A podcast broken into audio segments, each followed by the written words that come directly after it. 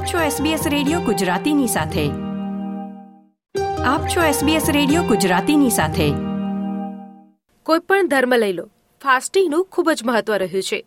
આજકાલ તો લોકો ડાયટ ફોલો કરતા હોય છે તો સાથે સાથે ઇન્ટરમીડિયેટ ફાસ્ટિંગ પર પણ ઘણું ધ્યાન આપતા હોય છે.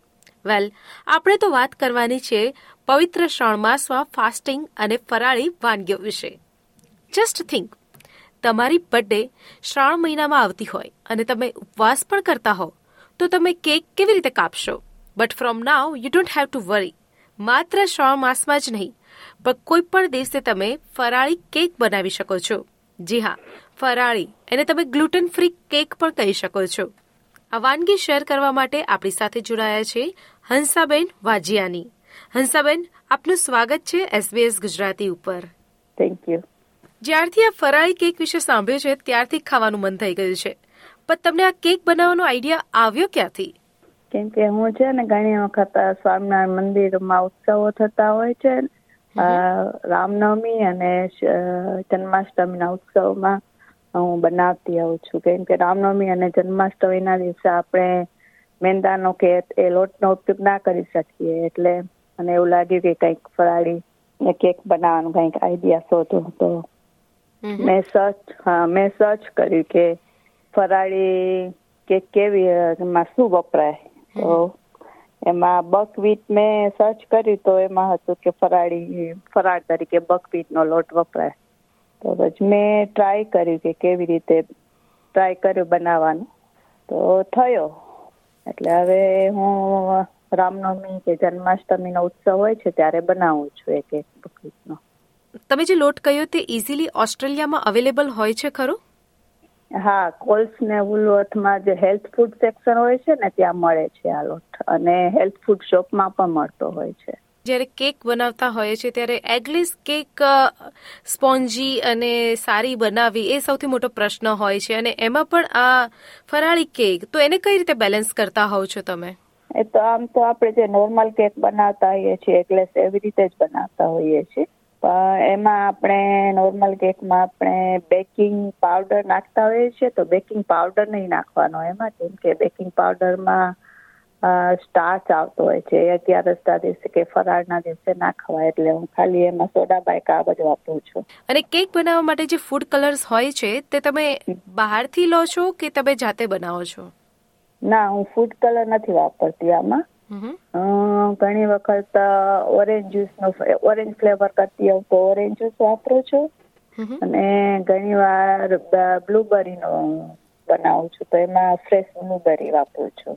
પ્લેન કરીને કે એમને માખી પણ નાખી શકાય. હા અને સ્ટ્રોબેરી નો પણ બનાવી શકાય એવી જ રીતે. વાહ એકદમ નેચરલ આ કેક બની રહી છે એવું લાગે છે. વાહ. હવે વેઇટ નથી કરવી. તમે અમને વિસ્તારથી કહેશો કે આ ફરાળી કેક બનાવવા માટે કેટલું માપ લેવું જોઈએ, કેવી પ્રોસેસ છે? આખી પ્રોસેસ તમને જણાવશો પ્લીઝ પાંચસો ગ્રામ બકવીટ ફ્લાવર લેવાનો, એમાં ત્રણસો ગ્રામ કાસ્ટર સુગર લેવાની બસો ગ્રામ તેલ સનફ્લાવર ઓઇલ કે ગમે, અને એમાં અડધો કપ જેટલું દહીં દોઢ કપ જેટલું ઓરેન્જ જ્યુસ જોઈએ છે. વન ટીસ્પૂન જેટલા સોડા બાય કાપ જોઈએ છે અને ઓરેન્જ વન ટેબલ સ્પૂન જેટલું ઓરેન્જ જેટ જોઈએ છે. જે ઓરેન્જની છાલ આવે ને એને ખમણીને અંદર નાખવાની. તો એમાં પહેલા જે કાસ્ટર સુગર તેલ અને દહીં એ બધું મિક્સ કરીને ફીણી લેવાનું. અને જ્યુસ પણ એની અંદર જ નાખવાનું. અને પછી ડ્રાય ઇન્ગ્રેડિયન્ટ્સ નાખવાના. લોટ અને સોડા બાય કાપ. એ બધું નાખીને મિક્સ કરીને એકસો એસી ડિગ્રી પર વીસ મિનિટ ઓવનને પ્રીહીટ કરવાનો અને પછી ત્રીસથી પાંત્રીસ મિનિટ સુધી બેક કરવાનો. અને પછી ડેકોરેશન માટે તમે શું યુઝ કરતા હોવ છો? ડેકોરેશન માટે હું પ્યોર આઈસિંગ સુગર વાપરું છું. કેમ કે જે આઈસિંગ મિક્સચર હોય છે ને એમાં પણ કોર્ન સ્ટાર્ચ કેવું આવતું હોય છે. એટલે હું પ્યોર આઈસિંગ સુગર વાપરું છું અને સોરી બટર આઈસિંગ સુગર વાપરું છું. અને એની અંદર ફ્લેવર માટે અગેન લાઈક જ્યુસ નાખવાનું ઓરેન્જ જ્યુસ કે બ્લુબેરીનું જ્યુસ બનાવવાનું બ્લુબેરીને ગરમ કરીને એનું જ્યુસ કાઢવાનું કે નેચરલ ફ્લેવર જ વાપરું છું. પણ જ્યારે તમે બટર ક્રીમ બનાવો અને જ્યુસ એડ કરો તો લિક્વિડ એડ થતા ક્રીમની કન્સિસ્ટન્સી થોડી લાઇટ ન થઈ જાય? નોર્મલી ઓરેન્જ જ્યુસથી થતું હોય છે પણ જે આપણે બ્લુબેરી ને તો એકદમ થીક જ હોય છે. એને બ્લુબેરીને જ ગરમ કરીને એનું જ્યુસ કાઢો એમાં પાણી કે કશું નહીં નાખવાનું. એટલે બ્લુબેરી ગરમ થાય એટલે એનું જ્યુસ પોતે નીકળે એટલે બહુ ઠીક હોય છે એનું. તો એ એનાથી કલર આવી જતો હોય છે. વાહ, ખૂબ જ સહેલાઈથી બની શકે તેવી ફરાળી કેકની વાનગી તમે અમારી સાથે શેર કરી. અને આઈ એમ શ્યોર કે જે શ્રોતા મિત્રો છે તેઓ પણ ફરાળી કેક ચોક્કસથી બનાવશે. હંસાબેન અમારી સાથે જોડાવા બદલ અને એક ફરાળી કેકની વાનગીની રીત આપવા બદલ ખૂબ ખૂબ આભાર. થેન્ક યુ શ્રોતા મિત્રો અમે તમને શ્રાવણ માસમાં ઉપવાસમાં ઓસ્ટ્રેલિયામાં સહેલાઈથી મળી રહેતી વસ્તુઓમાંથી કેવી રીતે સ્વાદિષ્ટ અને હેલ્ધી ફરાળી વાનગીઓ બનાવવાની રીત શેર કરતા રહીશું? ત્યાં સુધી આપ સાંભળતા રહો એસબીએસ ગુજરાતી. નમસ્કાર. આ પ્રકારની વધુ માહિતી મેળવવા માંગો છો? અમને સાંભળી શકશો Apple podcast Google podcast Spotify કે જ્યાં પણ તમે તમારા પોડકાસ્ટ મેળવતા હોવ.